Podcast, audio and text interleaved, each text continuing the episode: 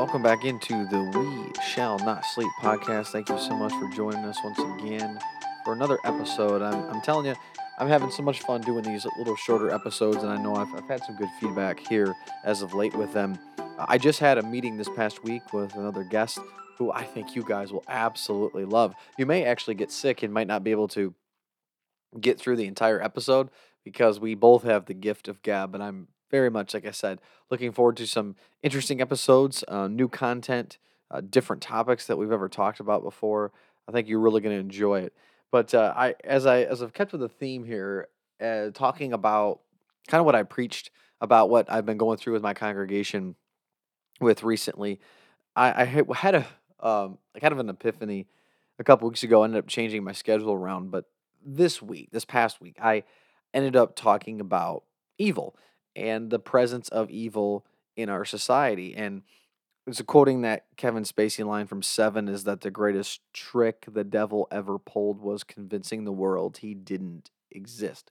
And it's interesting to me that, at least in our society today, it doesn't seem as if we believe that evil exists, or maybe we, we believe it does, but it doesn't really play out uh, every day in the mainstream. It's something that's maybe hidden, something that's more mystical in our society. It's not something that we find that's ever present, something that's just right out in the open. And how could it be? Because if, if Satan were to actually, you know, make himself manifest eh, in our society every day, it'd be pretty easy to recognize and therefore fight against and, you know, make make it easier for for Christians to overcome a lot of the temptation, a lot of the evil that that's in our society. And I just think, at least in, in America today, again in the cultural West, again for the use for use use people uh, that are not not in America, I think you have a greater appreciation for the presence of evil, not because it's something to be appreciated, but you you don't take it for granted. It's not something that that is foreign. It's not something that uh, you you just kind of keep in the back of your mind. You actually see the ravages of it every single day.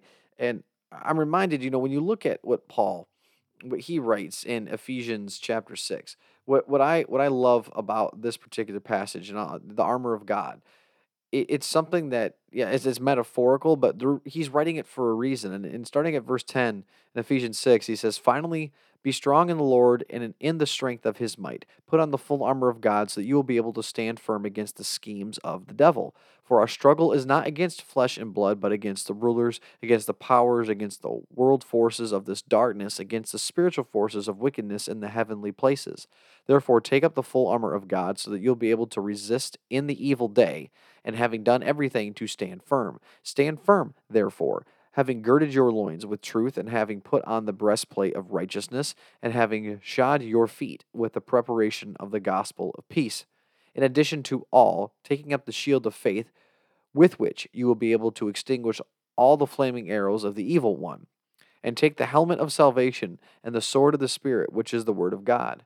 With all prayer and petition, pray at all times in the Spirit and with this in view, be on the alert with all perseverance and petition for all the saints, and pray on my behalf that utterance may be given to me in the opening of my mouth to make known the, with boldness the mystery of the gospel, for which I am an ambassador in the chains, that in proclaiming it I may speak boldly as I ought to speak. So you have, you have again Paul being able to to kind of put the emphasis always back on what what's the purpose here? What is the purpose of our lives, even in the midst of of trials and tribulations in his own life, his his words of encouragement is saying, you know, I, I still need courage because even through my present circumstances, I need that strength because we're not just fighting against flesh and blood. We're not. Actually, it's not even our real enemy because Christ told us that we're going to suffer for his sake. But we're suffering because people are listening to things that that aren't God. Because if every single person on this planet was a Christian, fully devoted to God, would we as Christians be put in chains for doing doing the holy things in our in our lives? Would we be uh you know not necessarily afraid, but would we live with the reality that we at least maybe not necessarily in America, but across the world that I'm going to be put in prison for this. Like, no, that wouldn't happen, right? It's got to be something. It's this belief, it's this aura that what I'm doing, either I'm listening to the state, I'm listening to my supervisor, or I truly believe that Christians are evil and they need to be locked up, put away, or even killed because what they speak is blasphemy and it's dangerous, right? Well, if we have that type of understanding of our world, then praying for people, seeing lives changed, understanding that you know Satan does have weight in this world. I mean, he's given authority, but what are we as Christians? What are we doing to respond to that? I think at least here in the West, in America, I think sometimes we as Christians we forget that evil exists because it's it's been like shrouded in mystery because Satan masks himself in idolatry and greed in this country, the the pursuit of pleasure and wealth and the storing up of possessions. It's not something very sinister. You don't see uh, us talk a whole lot about demon possession and you don't see us talk about evil. We don't even like to use that word sometimes because that can come across as judgmental for whatever reason when it's, you know, actually applicable and it's like, no, that's against the Bible. What you're doing is evil. I mean, Jesus, again, is the one who said, if you're not with me, you're against me. And I think Satan wouldn't want us to acknowledge his existence. He doesn't want to be found out. He wants to lurk in the shadows and and remain unambiguous. And at least in our society eh, in the United States, I find that one of the reasons why I think our reliance upon God isn't theirs because we we have everything that we need in this society. Everything's provided to us either by our state, um, through local business, through our employer. I mean, we we have access to money, health care, food, shelter, transportation, friends. So we have emotional, physical support wherever we want it. And this idea that we need God eh, when it comes to the things of this life that you know that are almost guaranteed to us through the pursuit of happiness with this free market we live in, I think we truly miss the, the point of what this life is about. And therefore, the evils of this world can creep in in very subtle ways and not ways that, that, are, that are easily recognizable because it's you can live a fantastic life. You can have a lot of possessions. You can have uh, those quote unquote blessings from God, and they can still be used for very sinister ways. And I think a lot of times we think of evil, we think of hellfire and damnation, we think of a monster, we think of death, decay, destruction, which, which is always the end goal uh, of Satan, but doesn't necessarily want to physically kill the body, he wants to go after the soul. And when we talk about things in our society that we can agree on, like like murder, rape, torture, ab- abuse of any kind, we all recognize that as bad, right? We all, we all can say that subjectively evil. Now, I don't know where our society gets the idea um, of ob- objectification anywhere besides the Bible, but uh, which uh, again, I think that's our Judeo-Christian roots still influencing law to this day, and in our, our inner conscience, which I think is where you can see God in every person because they are created, right, on purpose. They are created um, as a human being in the image of in likeness of God. So I think you I think people have that type of conscience. I think people can tune their heart to that. I think that's where you see the the unity of, of humanity is in our in our communal revile against the evil of this world, these injustices. But I think as the church, I think we are so distracted by our own schemes, our own missions, um, and then this is the hu- human aspect that we totally miss some of the devils that are right in front of us when it comes to you know uninformed uh, when it comes to di- dysfunction, when it comes to lack of union, when it comes to uh, disagreements over things that don't really have anything to do with salvation. I think those are the subtle evils in our lives that we, we don't even acknowledge, we don't see as evil because we're in the way. It's like, of course, it's not evil because I'm not evil and I know what I'm talking about. So therefore, right? It's it's it's a end result, and it's always talking about something that I mean, you're always finding ways to justify your own your own beliefs and why you're right and why everything that I do is good, everything every everything everybody else does is bad. And I am finding nowadays that when we are so distracted by each other, when our eyes are not fixated upon the cross of Christ, what ends up happening is that we end up allowing not just false teaching but and, and false teachers, but we collectively become numb to things that you know, 40 years ago, we would be crying. We would be loathing that, that this type of stuff is in our presence. And I, I guess giving an example is this this idea, you know, that that gender or sexuality is up to the individual.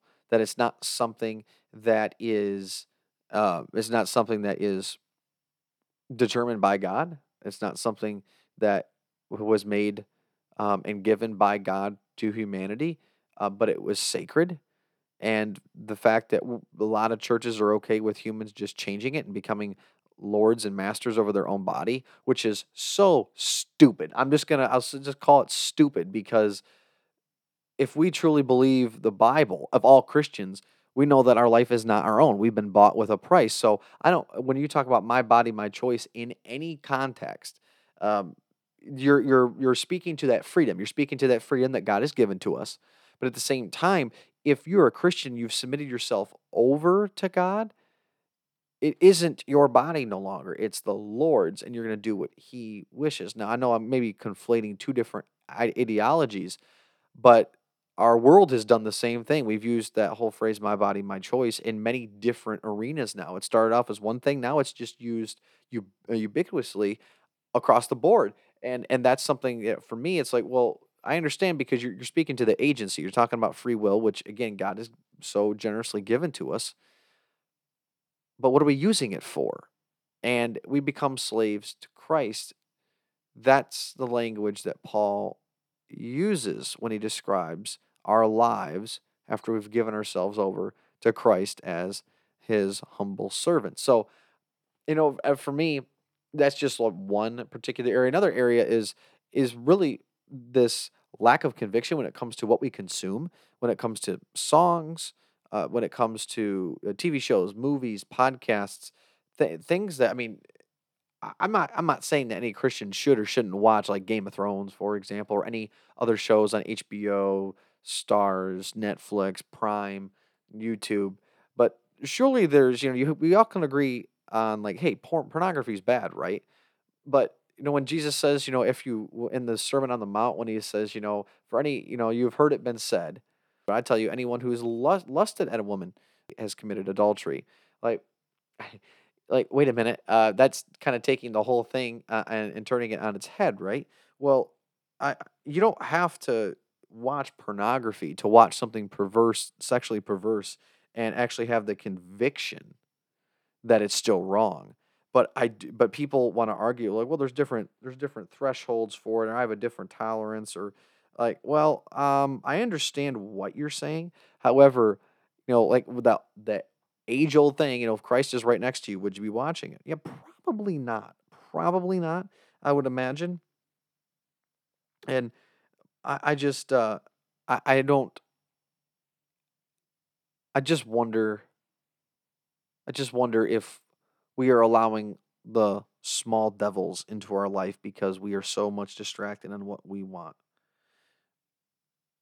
I don't know. That that's not that's not something that I can de- decide. Um, for you, that's something I I'd have to encourage you to seek out on your own.